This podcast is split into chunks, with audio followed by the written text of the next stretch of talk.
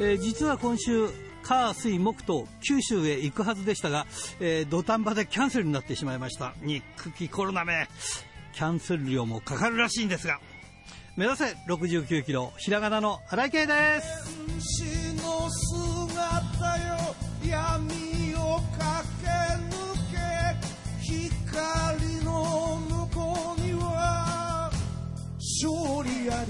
えーそういうわけでね今週分は早めに撮ったんでまだおはがきが来てなくておはるちゃんのコーナーがなくて読めないんですよね。来週まとめて読みますからすいません。申し訳ございません。ということで、えー今週も元気に張り切ってまいりましょう。まずはこちらからです。くじける心洗い流し。汗と涙洗い流し。一つ一つ噛みしめながら戦う敵は己だけ。チャンピオンベルトだけじゃない。大事なものに気づいているさ。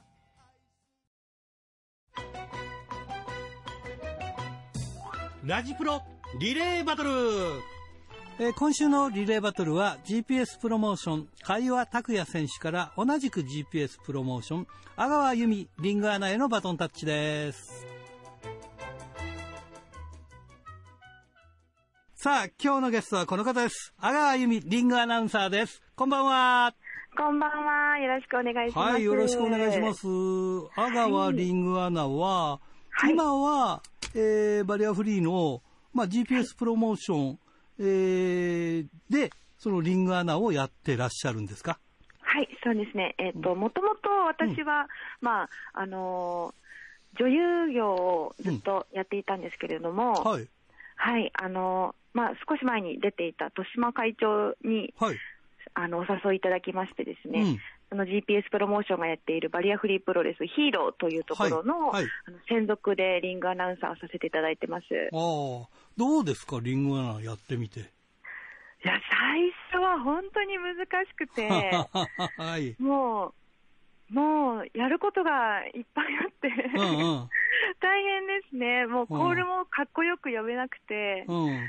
なんか声が裏返っちゃったりだとか、そうだよね。あの、リングアナってただ単に呼び出して言ってればいいわけじゃなくて、はい。えーね、あの、木槌持って、あの、こう、スリーが入るとか、こう、いろんなことをやってないとダメですよね。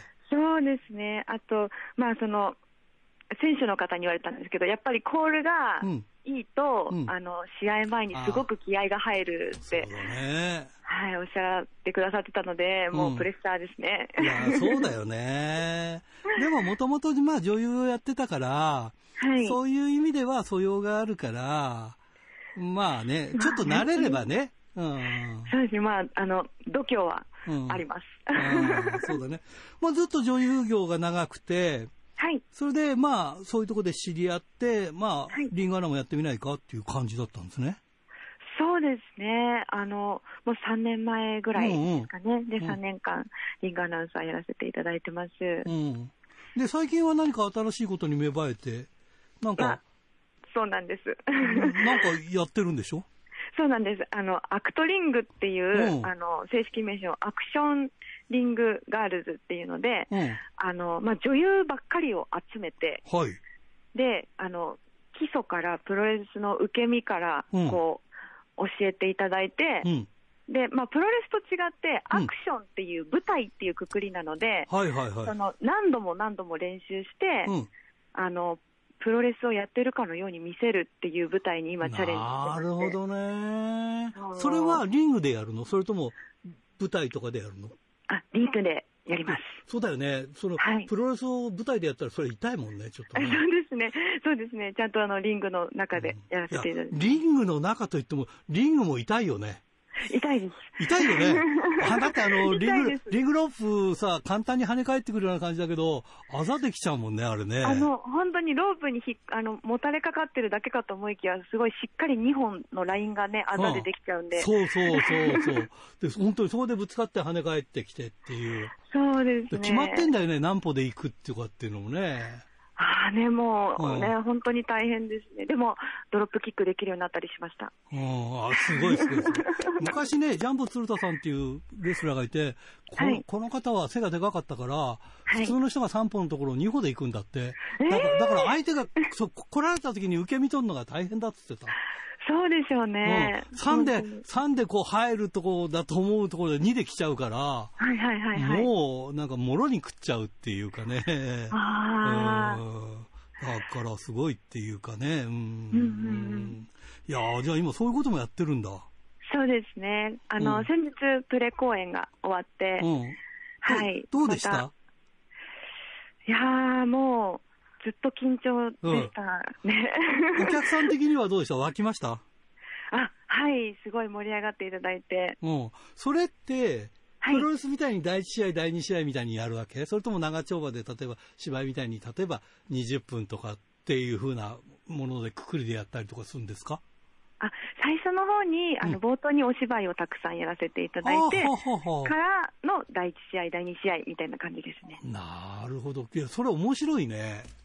なかなか面白い試みだなと思って。うんもしかするとそれすごいこう流行ってさ、いろ,、はいい、ろんなところ行けるかもしれないね。こうなんかね、地方巡業じゃ。そうなんですよねうん。うん。で、なので、一つ、ね、あの、一つパターンがあれば、いろいろこうできるじゃないですか。あ、そうなんです。なんかそれが狙いみたいで。ああああああなのでね、北海道にもいつかうん行けたらなと。ぜひぜひ。これちょっと面白い試みだからね。そうなんですよいいいいですよね。うん。もちろんその、あの、あれでしょ、声も出したりとか、そういう、まあ、セリフじゃないけども、そうはいそういうものも含めてあるんですか？あ、そうです。うんうんうんもあ行くぞまあって言ってます。あまるでプロレスなんだけど、はい。まあ、肝心なとこが、まあ、その、切った貼ったはしないぞっていうことなんだね。そうですね。うんもうこれは舞台ですっていうの舞台ですっていう感じでねはい、やらせていただいてて。それでもある部分はお手の物だね。舞台、舞台、舞台もやってたんでしょうから。そうですね。まあ、その、その阿川由美っていう、うん私そのものではなく、うんうんあの、私は桔梗っていう役をいただいてるんですけど。桔梗っていう役になりきって戦うみたいな感じ。あははい。いや、そう、面白いなって、いや、いろいろ、いろいろか考えてるなと思ってね。ある、ある部分、その、なんだろうね、プロレスはプロレスの面白さがあるけれども、そのはい、プロレスチックにそそこまでこう、なんか消化していく、その動きをね、プロレスの動きをとかって、あの、僕もあの、演出家なんで、まあ、あの、東京時代はずっとそのなんかその舞台の中にそのプロレス入れたりとかして、なんとかああいう動きをできないかと思ったけど、やっぱりなかなかププロと同じ動きは無理なんだよね。まあ、すごいですよね。私もこの練習するようになって、プロレスラーさんってなんてすごいんだすろうってごいんだろうと思うよね。思いますね。うん。だからそういうのに憧れるんですよ。結構、そういう動きを入れたいとか。うんうん急にこうなんか、そう、大黒幕がボーンと開くと外が見えてそこにリングがあるとかね。そこでなんか曲、曲がかかってこう、うんマスクマンが登場してくるとかね。そういうのやりたいわけですよね。なるほうんど。やっていきましょう。ね。いや、面白いですね。で、その前には芝居を見せるという。そうですね。なるほど。だ何分間ぐらいの芝お芝居なんですか、それは？ま全あ体で、、パッケージで。あ、あ、そうですね。あの、お芝居と試合と含めて、うんえっと、1時間半ぐらいですかね。それで何人ぐらいの、まあ、女性が主ですか？あ、そうなんです。ガールズなので女性限定なんです。そうだよね、ガガールズだよね。言って、言ってて今気が、はっと気がついたガールズだよね。女性何人ぐらいでやらやられるんですか？あの、私たちの、えっと、チチームごとにいるんですけれども、ああ私たちのチームは5人で、ああ、なるほどでね。、今回、まあ、対戦相手が、まあ、相手も5人で、みたいああ、な。そうか、そうすると、それが対戦相手が変わればまた中身が変わってくるという。そうですねい。や、面白いな、それな。なかなか面白いことに関わらせていただいてて。ぜひぜひそれ頑張っていただきたいと思いますが。はいさあ、ちょっとその、まあ、本業の方に戻るんですが、はい。どうですか、リングアナやってて、やっぱりいろいろこう、ポカやったりとか、あると思うんですけど、あります？あります。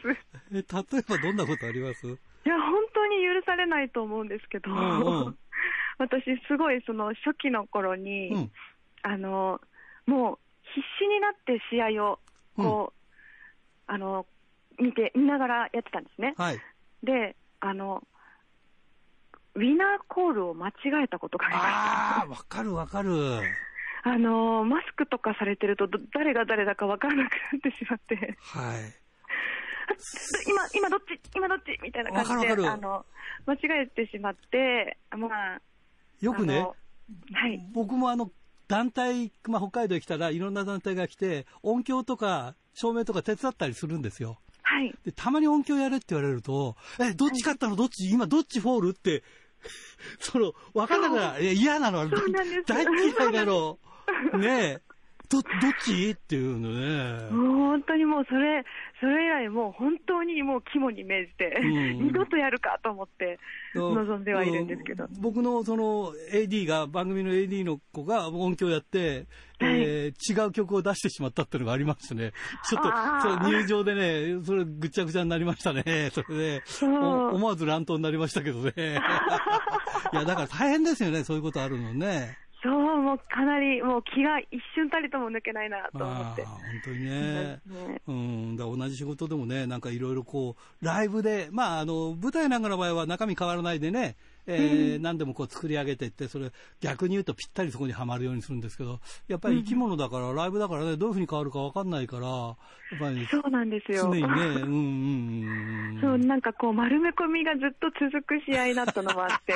そうだ、どっちって、ずっと手上がりっぱなしでね、えーそうなんだ。どっちだ、どっちだみたいな。どっちだっていうのそう。焦ったら間違えてまあました。ね、そういうことありますもんね。そうですか。いや、これからも大変でしょうけど、頑張ってください。あの、はいその、何でしたっけ、えーっと、アクトリング？はい。それちょっと見たいなと思いますし、応援しますんで、ぜひぜひあ頑張っていただきたいと思います。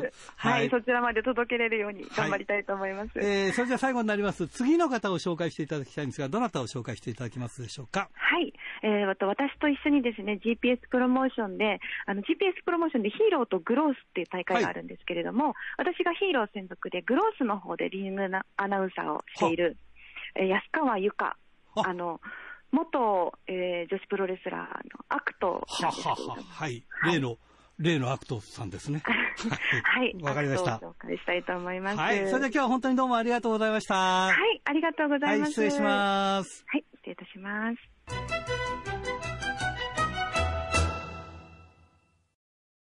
春日はい、こんばんは。今週もよろしくお願いします。よろしくお願いします、新井さん。はい。お布団が気持ちのいい季節になりましたね。いやー、ダメなんだ、俺もう湯たんぽ入れてんだもん。私は電気シートを入れてますよ。ああ、それでね、前はね、あのー電気湯たんぽってやつを買ったんだけど、なんかね、はい1年ぐらいで壊しちゃったんだよね。あ、そうなんですどうね。どうしようかと思って、また買うのかと思ったら、なんか100円ショップに300円で湯たんぽあって、そそれを買って使っとるよ、十分朝まであったかいんだ。湯たんぽいいですよね。おおすごくいいわ。もうじんわりあったかくて。もうだから布団に入るの嫌なんだよ、俺。もう今の時期。ね。布団から出るのも嫌だしね。ああ、そうだね。冷え性なんだもん、ねあそうなんですねそうそう、足がね、もうね。うんうんそうやって足をこすり合わせたりとかしてね、なかなか寝られうんそうそう、なかなかなかったり寝られなくてとかね。ね。うん、そうなんだよね。ありますけど、うんはい。私、全然なくて、うん。以上ではあるんですけど、あ、そうなの？多分、温まるのは早いんですよね。おーうん、なので、すぐ寝ちゃいます。あじゃあいいね。この時期は、なんでしょうね、本当に。あの、春眠暁を覚えるって言葉がありますけれども、おうはいはい関係なく私、あの、本当に秋眠ですね。お春眠暁を覚えずで、お眠くてしょうがなくて、本当に、この収録が始まる、うん、5分、10分ぐらい前まで寝てましたね。あ、俺も眠いんだわ。だから、あんまり寝れない、寝れないから、逆に言うと。ああったまる、まるまで寝れないからね。ううんん、本来の睡眠時間でしっかりとした睡眠が取れてないっていうことですようんそうね。いうことなんだよね。うん、あなかなかーね。あいい食住でね、特にその、食べると寝るっていう健康のね、基礎なんで、ー。うん。そこが守れない。でもまだうん東京とかいいよな。雪降んないからな。まあね、確かに。うん雪降っちゃうとさ、もう本当行動半径が狭まっちゃうしさ、うんうん。もうなんか、こう、なんていうかな、肩をすぼめて歩かなきゃ、雪、雪に当たらないように、こう、下を向いて歩かなきゃいけないみたいなところあるじゃない？うん、そうですね。そうそういう日に外へ出るのが嫌だとかね。ううんん。車運転するの嫌だとか、いろいろあるからね。まあ、ありますねうん。ただ、こちらも言わせてもらうと、はやっぱ関東は関東山地があるので、うん乾燥した風がもう吹いてきちゃってるので、はいはいはいはい。お散歩にはね、向かないんですよあね。あ、はい。そうそう、雪は降ってないんですけど、うん。でさらに今年は、やっぱりねな、何かが飛んでる雰囲気があるじゃないですか。はいはいはいよくわかんないけど、はいはいはいはい。はい。なので、あんまりこうね、堂々と、うん。えー春の時点とかは、人混みを避けてお散歩っていうのが楽しかったんですけど、うん。こんだけ乾燥してると、うん。人混みを避けてでも、これは散歩をしていいもんなのかなみたいな。ああ、なるほどね。若干ね、こっちもデブ症にはなってるんですよ。だから北海道ね、これで雪降ってね、で、コロナで出るなって言われて、本当に出なくなったら経済、経済止まっちゃうよっていう感じだよね。止まっちゃいますよね。どうすんだろうねってうん思っちゃいますけどね。ねえ、うん刻一刻と状況がね、変化しててね。そうなんだよな。なんかね、新井さんと毎週コロナの話を特にね、西区の間とかはね、うん深刻になりながらうんしてましたけど、うんそこにまた戻りつつある、そうだよね会話の内容とかでも、そうだそうだそうだそうだ。はい。もういいよって感じなんだけどね。ね、早く終わればいいのにね、終わるね。うん。そう思いますよ。なんていうことでですね、はい。そんな新井さん今日はですね、はい。後ろ向きにうん。歩いたことありますか？えっとね、後ろ向きに走ったりしたことはあるけれども、はい。歩くのは、うんなんか、なんかでちょっとやったことあるけど、あ、そうなんですか、うんそれはどういうきっかけで？いや、いやいや、な、何か、あの、ちょっと後ろ向きに歩いてみようみたいな感じでみんなでこうんう歩いたとかっていうのはあるんだけど、ああ、本当にこう後ろ向きで歩いたことはない。そうなんですうんね。前向きの人だから。違う違う違う、違うか違う。そうなのかな？余計なこと言いました、すいません。勉強とかは頑張ってると思うけどね。うんはい。あのー私ですうね、ん。えっ、と、以前、うん。商店街、うん。だから結構人も歩いてるところですよ。はい。もう何年も前の話なんですけど、その人がいっぱい見てる商店街で、うん。後ろ向きに歩いて帰ってきたっていうええ思い出があるんですね。怪我しなかったのそれで。あ、もうね、そうせざるを得なかったんです。何それ。なんでそうなったかっていうと、うん。えっとね、プロレスの試合からは結構空いてたんですよね。うん。結構空いてたんだけど、うん間もなく試合が差し迫ってくるっていう、うん。あと何日で試合、あと何日で試合、3日で試合、2日で試合、1日で試合っていう、うんだんだん迫ってくるときに、うん。どんどんうん。股関節、うん。あの足の付け根のところうん。が痛くなってしまって。で、そこが、うん、本当に痛くて、うん。で、何かの病気なんじゃないかとうん。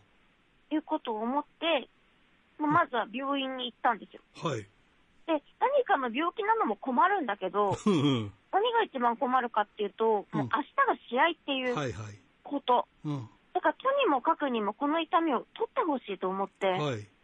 でも、その、鼠径部が、うん。しかも、どっちかの足片方なんですよ。うん。が、痛いっていうのが、うん。やっぱり、受付に行っても、それは何かなんでしょうね、みたいな。あんまりわかんないんですよね。整形外科ねか？で、多分そこに最終的に行ったのかな？うん。うん。で、行ってうん、かかって、大学病院ですよね。はい。結構待って、うん。で、まあ、場所も場所なんで、鼠径部ってね、言ってみたら、ちょちょっと若干いやらしいところにかかってるじゃそうないですか。そうそうそう。そうそううんだ。から、あんま痛くはないけど、ちょうん。っとなんか、今ちょっと鼠径部がすごく痛くてう、ん。困ってるんですっていう話を、うん。本当に何年も前の話なんで、うん。当時は自分の中では裏若き乙女なわけですよ。はいはい。あら、恥を忍んでうん。言ったんですよ。うん。そしたら、うんもうぶっちゃけて言いますけど、新井さんね、うんここだけの話ですよ。はい。そしたらね、うんそこの先生になんかすっごいニヤニヤしてるんですよ。うん。で、え、なんだろうと思ったら、ああ、これね、こういうのはね、えー大体みんなね、本当のことは言わないんですよ、つって。えこの人何言ってんだろうと思って、うん。先生が。うん。で、本当のことはね、みんな言わないんですけど、こういうところにね、なんか痛みが出るのは、うん。いわゆる、ちょっと、あの、性的な病気うん。うん。にかかった人なんですよね、みたいな。へだからえ。ああなた数日以内に、なんかちょっとやらしいことしましたっていうような。ことを言われましてう、ん。すっごいニヤニヤするんですねう。ん。でこっちをふざけんなと思って、うん。それで怒ってしまって、怒った。うん。はい。いや、こっちは恥を忍んで、うん。ね、あの、鼠径部が痛いって言ってて、うん。そうなんか、なんか男男性とすごく、そのなんかいやらしいこといっぱいしてるみたいなうん。ことを言ってくるんですけど、はいそんなの全然ないから、うん。なんならこちらプロレスラーだから、うん。とにかく痛みを取ってくれって言ったら、うん。そっからやっと真剣に向き合ってくれて、はい。はいはいはい。っていうことで、うん。最終的に原因はだから分かんなかったんですよ。で、分かんなくて、痛み止めだけ普通にもらって、うん。帰るんですけども、帰るときにまた余計痛くなっちゃってて、うん。歩くのもしんどくて、うん。これどうやって帰ろうと思ったら、うん。後ろ向きに歩くのが一番楽だっていうへえ。ことに気がつきましてう、んうんうん。しょうがないから商店街後ろ向きに歩いて帰ったっていうことがあったんです。こんなね、あの、全編がすべて自分のね、あの、恥でうんできているようなこの話なんですけど、うん。だけ、うん。実はうん。自分の中で良かったかもなと思うことがあって、はい。人間って、なんか後ろ向きに歩くとうん。短期記憶が良くなるんですって。え？で、意外でしょ？うん。そうなんですよ。じっと立ってたりとか、うん。普通に前に歩いた人よりも短期記憶が後ろ向きに歩いた方が向上するらしいです。へえっ。ていう嫌な話ばっかりだったんですけど、うん。後ろ向きに歩いたっていうことも、うん。記憶の向上という点では実は良かったという。じゃあ、さあ、認知症にかかり始めとかいいかもしんないな。そうですね。だからこれから先、もしかしたら後ろ向きに歩くのがメジャーになったかもしれないですね。ああ、いいかもしんないな。メジャーになるかもしれない。私は本当にね、時代の先駆者ですよ。春日すげえ商式と、店街で変な目で見られましたけどね。うん。春日式とか言われるんじゃない？それ。後ろ向きに歩くのがそうそうそうそうそう。健康にいいからって。健康にいいからとかって。あだからなんかね識いいですね。うん、はい。ちょっとなんかそれ調べてみると面白い結果が出るかもしれないね。そうですね。うん。そうでますたか。どんどんね、うん新しい情報とかも入ってくるかもしれないんで、世界中でやっぱ健康に関しては需要があるからね。うん。そしたら、ら。あれだね、後ろ向きに歩いたら、あの、なんか、3密になることもないかもしれないね。喋ることもないから。まあ確かに、後ろだから、だうんあの、うん歩きスマホが今嫌われてるから、うん。後ろにはね、目がついてないんで、そこだけ気をつけないとなとは思いうます。そだね。はい。わかりました。ということで、えー記憶を、えー上げたい人はちょっと試してみようということで。はい。はい。ということで、ありがとうございました。ありがとうございます。ドクターはい、どうも。先週は大変でしたね。大変でしたね。もう 札幌まで来たはいい。そうそうそう。ええね、目の前で入れないっていう、もう、はいはい。なんか、お預けを食ったなんとかみたいな感じですいや、もんね。本当ですね。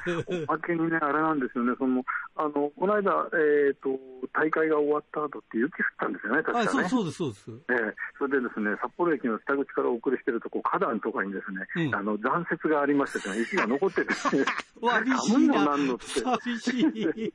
ねえ。ええまあ、北海道出身だからいいけども、ええいや、本当にね、他のところ、あの、九州出身とかだったら泣いてますよね、今頃ね。いや、本当ですねうん。まあ、そんなこともあってですね、はい。もうまあね、このコロナ禍がですね、はいあのこんなふうに我々の番組にまでね、大きな影響を与えてくるとはそう思いまなんだよせんでしたからね。ねだからそうなるとね、もうこれからあれですよね、あの HBC 他の番組も、多分なかなかそう簡単にゲストって呼べなくなっちゃいますよね。そうなんだ。だからゲストはほとんど電話つなぎでしょはう。うん。もうなんかスタジオでゲストっていうのはないですね。しばらくですね。あの、あうんその2週間っていうのを言ってましたから、それ過ぎたらどうなるかちょっとわかりませんけど、どい様子見ですね。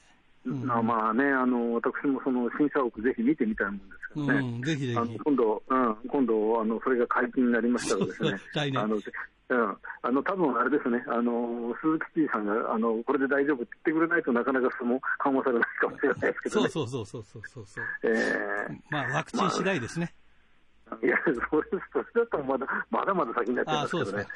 ええまあそんな ふうにですね、はい思いつつ、あの今週もお送りしたいと思いますけれどもね。はい。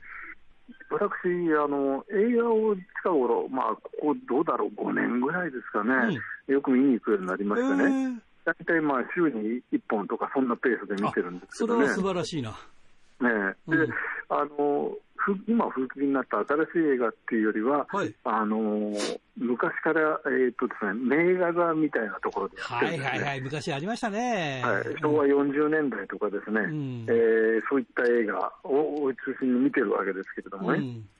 あのーまあ、そういった映画館の中に、あの杉並区の、えー阿佐ヶ谷ってところにある、ラはいラピュタ阿佐ヶ谷とですはね、いはいはい、私、ええ。あのしばらく阿佐ヶ谷に住んでおりましたから、あそうですか。北口にそういう映画館が、そう、住んでおりそうですか。知っております、よく、阿佐ヶ谷のこ、と。えーそこでですね、はい。あのまあ、特集があって、時々そのトークショーなんかね、映画に関わる人呼んでるトークショーがあるんですけども、えー今度11月28日にですね、はい。えー、と今年作られた「人生とんぼ返りある日活欧米俳優の駆け抜けた昭和の記録」という映画が上映がありましてお、ですね、邦画ですね。邦画です、はい。でえーそこでトークショーがあるんですけども、その俳優の方と、うん。えー主演の俳優の方と、あと美術デザイナーの佐々木則隆さんという方がですねトークショーをするんですけども、うん。佐々木則隆さんっていうのは、うん。あの大日本のですねそのアイテムなんかを作ったりとか、それからリリア王のセットですね、をったりとか、うん。リア王の演出そのものをした方なんですよね。ああ、そうなんですか。ええ。まあね、あのー以前にその大日本の統括部長だった池須さんから聞いたところによると、はい。あの佐々木さんのお父さんっていうのがまたこの、えー映画舞台の大道具で非常に有名な方だという、おお。ええ話でですへね、ーまあ、そういうとこともまた大日本プロレス関わってるんだなというふうに思いましたけれどもね、はいでそこを、まあ、僕はよくその映画館に行くわけですけれども、はい。えー、先だってですね、うんあのえーと今11月末までですね、うん。えー昭和アイドル映画の時代という特集をしてるんですね。はいはい。それで例えばですね、あの古くは船木和夫の君たちがいて僕がいたという映画とか、内藤内藤陽子の映画だとかですね。白馬のルンラですえね。ーそうですね。あとスパ、ザ・スパイダースの大進撃なんて映画も、ああ、懐かしいな。若い堺町明とかですねう、んあの全然変わらぬ釜谷さんとかですね、はい。それからあのなんだかねあのすごくすごい美少女がスパイダースのあのマネージャー役で出てくるんですけどもね、はい。これ誰だろうと思って見てたら最後まで見てようやく分かったんですけども、あの泉雅子さんっていう方、江泉雅子ってあの役者さんの？そうですそうです。女優さんの日活の僕。ええそうそう。僕らはあれですよね、僕らっていうか、あの、我々の年代だと、あの、南極点とかなんか日焼けでボロボロになって、そう慣れてきた姿しか知らないもんですが、こんな美少女だったのかって言ったそうら、あの、60代の方に言ったらですね、いや、昔は吉永小百合と並ぶ美少女だったんだよそうって言われそうましたよね。そうそうそう。で、なんか、最後なんかライオンに噛まれたとか、なんかそんなこと。いや、。それ、それは松島智子さんじゃああ、ないですそうか、そうか、それは違うか。なんか一緒になっちゃった。松島智子さんは昔、そのライオンに襲われたニュースをね、うんうん。あのワイドショーで、朝のワイドショーでやってたら、当時、生コマーシャルっていうの挟まってましたからね、それであのこのニュースの後に、それではライオンからのお知らせですすごい話がありましたけどすごいな。ぁいや、まあ、まさに昭和の話ですね、それね。えーえーそれでですね、それでですね、はい。さらにまだこの映画が続きます。あと、山口百恵さんのはい。潮祭とかね、はい。そんなの、あとは、あれですよ、草刈正雄さんが出てくる神田川っていうね、おー。四畳四畳半フォークっていう言葉があったと思いますけどね、ねええーまあ、そんな映画のですね、が、えー並んでるこう、えー特集だったんですけども、その中でですね、ノスタルジー今日はあの我々我々というか、僕よりちょっと一つ上の世代にも楽しんでいただけと思って、こういう話をしてますけども、はい。そういうわけでもないですか、えーとですね、その中にですね、ピンク・レディーの活動大写真というですね、はい。1978年の映画がありまして、これ見に行ったんですけども、はい。それで最後のエンドロールというか、名前が出てくるところに、うん。ユユスフ・オマーと出てましてね、ユス、ユスフ、ユスフ・オマー。と、あの、ユセフ・トルコさんのことですか？そうです、そうです。はい。はいはいはいトルコさんどこに出たか全然わかんなかったんですけどねあ。、役者やってましたもん、そういえば。そうなんですよ。うんだけどね、これ、1978年って、後からこれ調べてみると、うん1978年って何があった年かなっていうと、うんプロレスでいうと、例えばローラン・ボックと猪木さんのシットガルトの惨劇とかですね、ほうほうほそれから猪木さんでいうと、猪木対広松のプレプレ日本選手権とか、う。はい。そういう時代なんですよね。だから、あの、もう新日本にも関わってた時代だと思うんですよね、あーヨセフ・トルコっていう方がね。うんねまあ、あの、ヨセフ・トルコって方と新日本の関係が、あの、特に大きく出てきたのは、あの、アブドル・ザブッチャーの新日本移籍ですはい。はい。これ1981年と記憶してますんでね、あのー川崎市体育館にあのブッチャーを連れたトルコさんが現れたと、ああまはいあ、その後ろ側にはあの梶原一騎先生がおられたわそけですよね。う。なんかいろいろあったよね、えーその辺ね。ええうんまあ、それで76年から77年というのは石川闘技戦の時代ですからね、はい。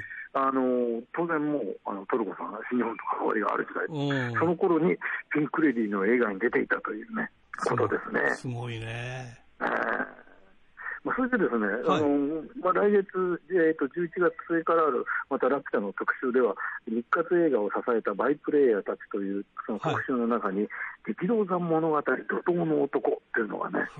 かかります、これ。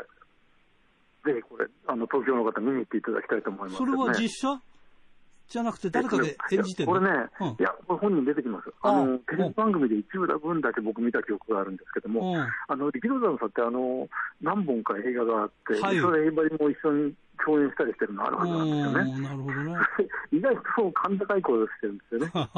これはなんだかなんとかだからなんでーあの本人が出て、その力道山のその出世物語をしてるという映画だったと記憶してるんですあよね。ね。ええで僕僕もこれもあの映画館で大きなスクリーンで一本通して見たことはないもんですからね、ぜひこれ見に行ってみたいと思ってますけどね。なかなか青春してますね。ええというかですね、まあ、あの突き詰め始めるときりがないということなんですけどね、うんまあ、それでですねあの映画で思い出しましたけれどもね、はい。それで、あのまあえー、とやっぱりまあ力道山時代のようにそのヒーローが映画に出るということでいうと、うんまあ、レスラーの映画、まあ、映画自体がね、いろいろなかなか、特にこのコロナ禍で新作が作れないとかっていうところもあって、あの大変なことになってますけどもうんうね、ん。えー天竜さんの映画っていうのもありましたね。で、あの天竜さんの映画って、あれさん、ご覧になりました？あ、あの、最後の方のやつですよね。はいはい。はい、見ました、見ました。あ、そうですか。はい。はいあの、Live for Today というね、はいはい。映画でしたけどね、まあ、あれは、その引退大会までを、うんえー追った、まあ、ドキュメントたりというね、ことでしたけどね、あれはですね、なんと、見てみて2017年なんですね。はあはで、あのー天竜さんの引退っていうのは2015年11月15日で、引退からちょうど5年経ったってことなんですあ。ね。あねで、まあね、あのー両国大会、まあ、超満員でしたけれどあ。もね、はい。まあ、その部分を含めた映画が、えーあれですね、意外に東京ではあの見に行けないうちにすぐ終わってしまいましあたね。あ、見たらなんか娘さんがよく出てて、あなかなか映画としてはいい出来でしたよ。そうですね、私、なかなか東京で見ることができなかったもんですからね、はい。当時、えー2017年だったんですね、あのーウェイブの仙台大会があった時にですね、それと合わせて見に行こうということで、東北で見に行きました。すごいね、ドクターね。いえやいや 素晴らしいもう。その頃にはね、関東ではやってなかったんですよ、この映画。あえあえぜひこれを見ようということで、でしかも仙台仙台で映画かかってたわけじゃなくて、山形で映画を見て、うん。朝からの第1回目ですね。じゃあ、そのせ仙台に行って、なおかつ山形まで移動して、みたいな感じでしたか。いや、逆ですね、あのまず朝一番の山形行って。あ、はいはいあ、そうか、新幹線で山形行けるんだもんね、今ね。そうですね、あはい、でそこから、えー、と高速バスでですね、あえー仙台へ出て、あ、なるほど。えーで 夕方の大会を見て帰ってくるというですね。映画一本見るのにすごいね。ええというかですね、この頃ですね、うん休みがない生活を送ったもんですからね。一日休みがあると、なんかこれ、あの朝から晩まで使わないともったいんじゃないか、もったいないんじゃないか。わかるわかる。こう、ぐわっと、ぐわっとしたいんですよね。そうそうそういう、わかるわかる、それ、すごく。ゆ豊かなのか豊かじゃないのかっていう豊かじゃない、そうそう、よくわからない。あの、僕ねあの、エジプト行った時から2週間休みがあって、で、なんかその、エジプトでバケーションに来たドイツの女女性、綺麗な女性の方に、俺はうん2週間もバケーションだ、どうどうだって言ったら、向こうがうん2マンスって言ってましたからね。2ヶ月間だって、バケーションってやっぱりもうだから豊か外国は違いますね。豊かだなっていうはお話なんですけど、どうぞえ。ー本当ですね。す すいません。いやね、うんわもう私はもうわずか一日の休み使って、そうそうそうそうもう東北横断というね、そうそうそう。まあそういうね、あのうん日もありましたけれども、はいね、これ、この映画ですね、あれなんですよね、あのー新木場大会を、あの、この引退される、えー両国の前に新木場大会があって、はい。それを、えーまあ、会場前からね、ウォームアップをしてるところから映してしてるんですよね。はい。そうすると、天竜さんがそのウォームアップでリングの周りをこう林でこう何周か歩くんですけどもね、はい。えー当時、まあ膝がね、すごく、あのー痛めてた時代なんですよね。はいそれで、スキーのストックみたいのをついて、リングの周りを歩ってるとうね。うそうそう、そうでした。あーこれはね、結構ショックを受けたというか、ここまで体をね、あの痛めてる、張ってるのかというふうにね、うん。衝撃を受けましたよね。天竜さん、あのー引退したのは、えー、と65歳だったんですよね。あはい。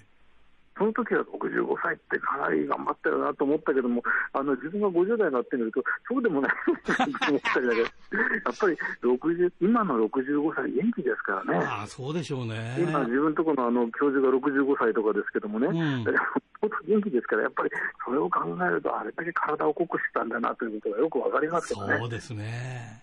えー まあね、そんなことも、えー考えながらですね、まあ、はいレスラーと映画というのを改めて考えて、まあ、これね、あのー、ベンジさんの映画、非常に面白かったと思うんですけど、他にも、例えば、近頃でいうと、うんあの、パパは悪者レスラーというね、あ、えー棚橋さんが田中映画選手ね。はいはい。はい絵本ですね、あねれね。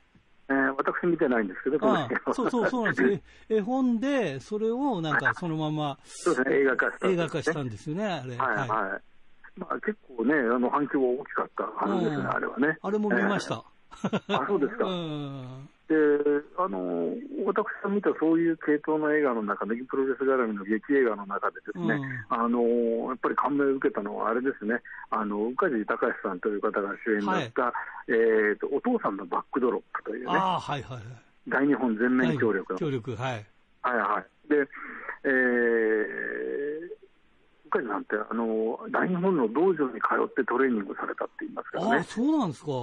ええでもう、だからもう毎日、体がバラバラになるほどの、もう、ひどい目にあったっていうことを、後にあのコメント出しておられましたけれどもね。うん、今、あの、白老のウポポイの、えイメージキャラクターでございますね。あやっておられますね。うん、そうはいですね。うんであれはね、もう、あれも、えっ、と、えー、なんて言いますかね、あの、後楽園ホールで大会を、はい。として、大会の一部分として映画収録をしたんですね、あれね。でそでその時にはね、またですね、あのなんていうか、そのお客さんの熱気になん、えー乗せられたのかですね、はい。それぞれのレスラーもものすごくいい動きしましてね、もう、まあ、今の若者の言葉で言うと、神大会というかね。ああ、なるほどね。えーあー。もう、うん。あの映画だとかがこう合わさってですね、あの非常なですね、もう、なんていうか、ケミストリーという言い方をするか、なんていうか、あのグルーブを生んだというね、もうあー。あれ以上ないような大会でしたけどね。うん、そうですね。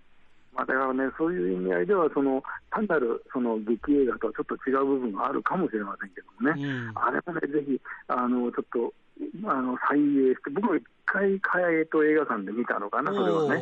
DVD 化されてますからね、まあ、見ることはできるんですけども、うん。やっぱりあれですね、大きいスクリーンで見るっていうのは違いますからね、ああ、そうですね。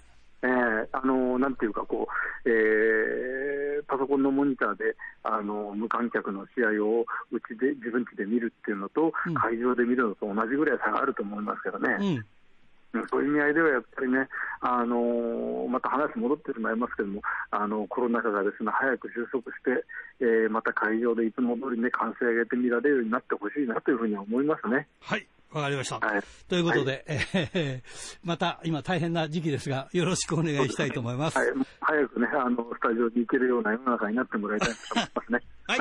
じゃあまたよろしくお願いします。失礼します。ありがとうございました。ありがとうございます。おはがき、ルチャリえー今週の収録は早めに撮ったためにですね、おはがきが届いておりません。ごめんなさい。来週まとめて読まさせていただきます。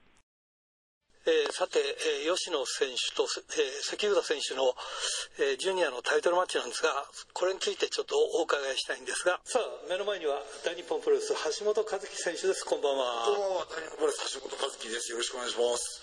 えー先ほどね、えージュニアの、えータイトルマッチがありまして、えー見てたんですけど、まあ、いろいろこのジュニアはいろいろありまして、まあ橋本選手といろいろあったんですが、どうですか、中中見て。どどんな感じですか？いや、正直僕は今日の試合何も一つ面白いと思わなかったですね。あはい、それは僕の個人の見解なんで、お客さんはすごい楽しかったとか、いや、熱く熱い思いを持って見れたって言うんですけど、僕はもう無でしたね。何もない。それ何もないっていうのは、まあ、そこを掘り下げて聞いてもちょっと分かんないんですけど、僕もちょっと見てたらなんかあのジュニアらしいというよりもなんかあのヘビーをちょっとちっちゃくしたようなそんなような試合かなっていう感じもちょっと見えたところが見えたんですけどね。なんていうか僕が目指してるジュニアとはとは全然違うものになってたんで、なんかそれこそアメリカのインディーパッドでなんかああいう試合をよく見るなっていうような感じで僕は正直あんまり好きではないですね。まあ、2人はあのパーティーボーイズでしたっけ、まあまあだからまあその気心は合ってるから、やることも大体似てはいるんでしょうけれど、はい、いやもう全然だからもう何ですかね。もう別にあのな なんていうかもう僕の力してみればもうパーティーズの友情ごっこにしか見えないんでなんか相方が取ったからじゃあ相方が挑戦してやるっていうのってなんかすごく冷めてるなと思ってはい。吉野選手に挑戦とかっていうのはないんですか？あ正直今のあのベルトにその輝きは正直ないんじゃない？かなっていう気がして僕からは別に全然何もなんかもっとなんか魅力的なものになっていけばいいと思います、はい、それはそういうことを言う権利は僕にあると思います。なんだって一回巻いてるしなんだったら吉野と。ね関浦に勝ってるし。でしかもあのコメントでリーグ上のコメントで俺たちの試合はセミだよメインになれなかったよって言ってたじゃないですか。僕らがそれをメインにするって、バカなこと言ってるんじゃないよ。あんたお前はマルスで俺とメインでタイトルマッチやって俺はお前に勝ってんだよ。って、和樹と吉野ではメインを張れたんだよ。じゃあなぜ今日負けなかったか、だあのセミセミに止まったか。それは吉野と関浦だから、あここの違いなんですよ。メインとセミの違いはもう自分た自分たちの力を甘く見てるだけなんですよ、うんあ甘く見てるっていうか要は自分たちの力をだ高く見てるんですよ。結果そこ止まりなんですよ。僕はメイン取りましたよ。なた吉野と一緒に。うん。そんな差です。じゃあしばらくはちょっと静観してまた時期が来たらそこは活性化していこうとか。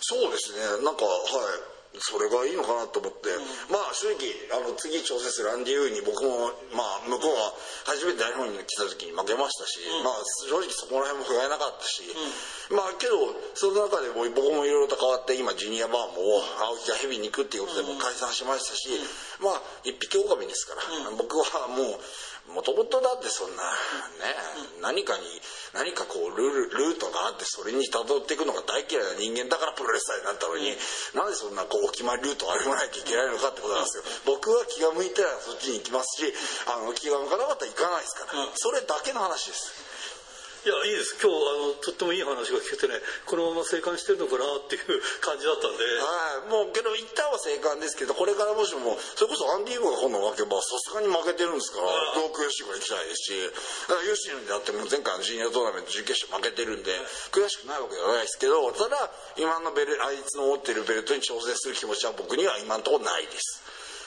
わかりました。じゃあ最後になります。全国のファンの皆さんにメッセージをお願いします。はい。えー、まあ 頑張りますありがとうございましたまあ、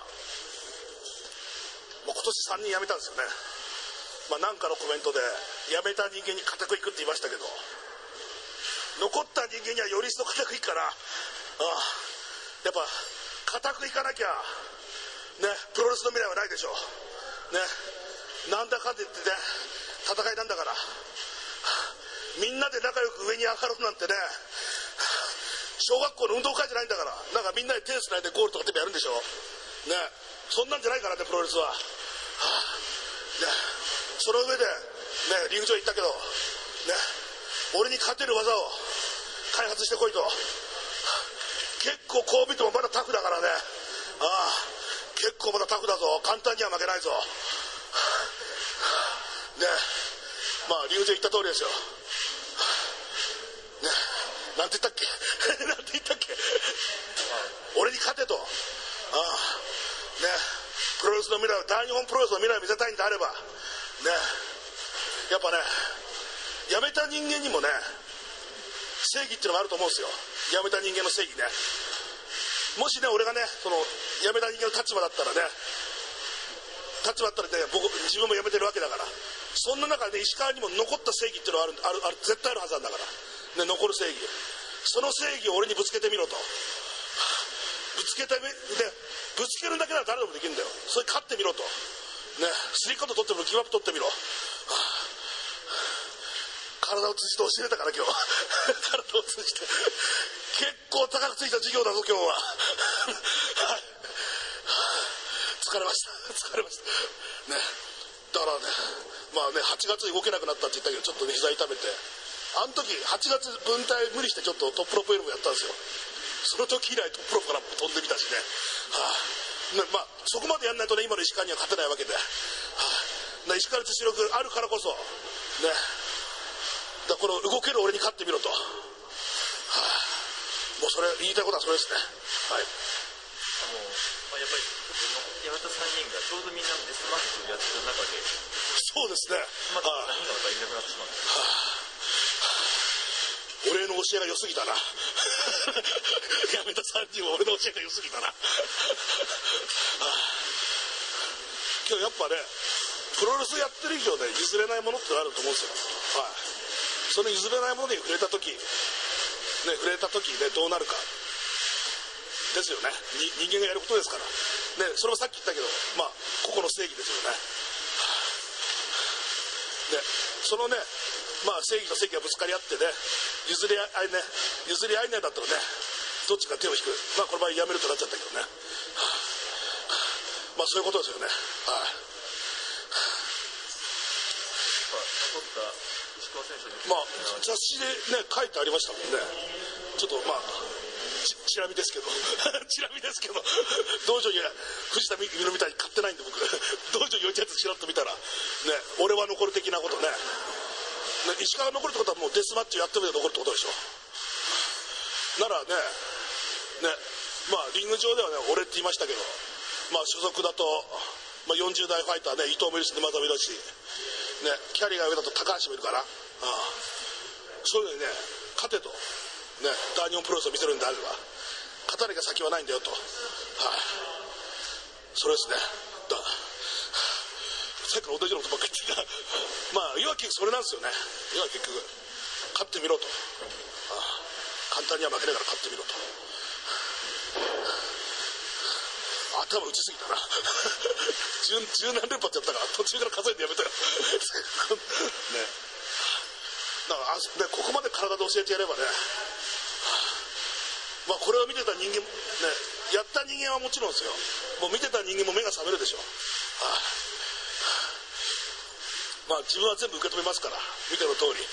ね。受け止めて25年ですからまだまだ受け止める自信はあるから。はい。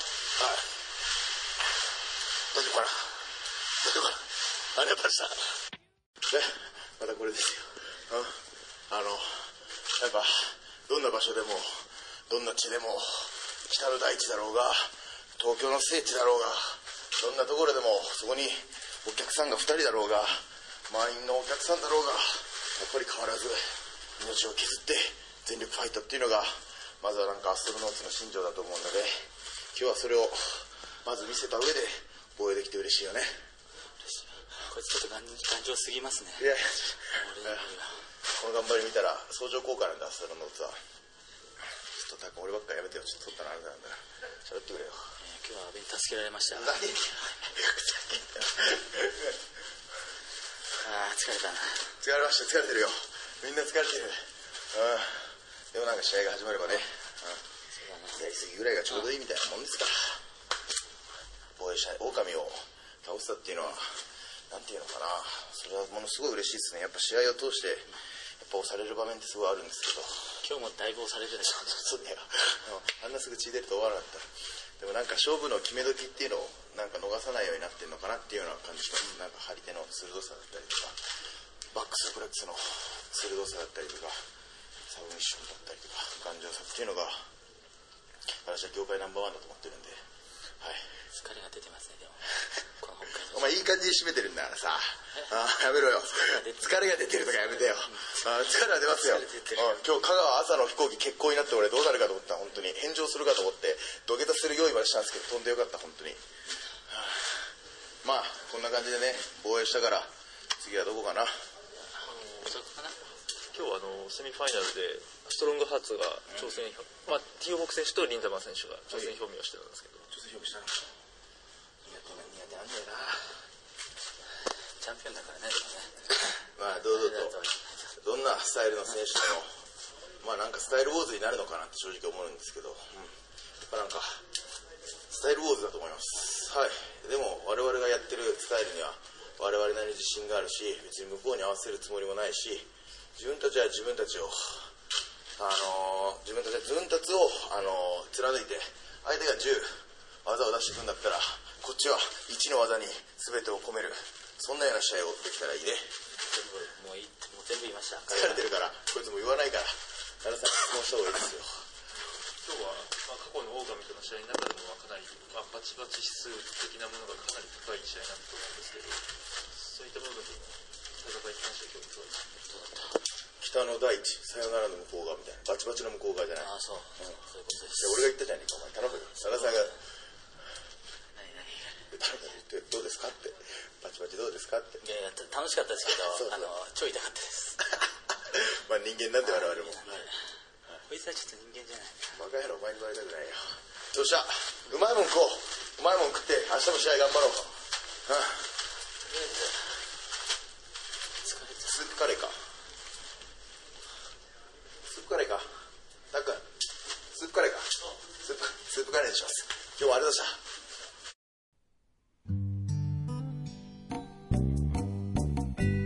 たさて、先週のプレゼントの当選者ですが、えー、来週まとめて発表いたします。さて、今週のプレゼントは、苫小牧白尾イン店舗を持つ、えー回転寿司クリッパーと苫小牧の100円クリッパー、えー千歳苫小牧にある回転寿司春楽、そして恵庭苫小牧の宅配店、宅春楽のお食事券3000円分を5名様にプレゼントします。どしどしご応募ください。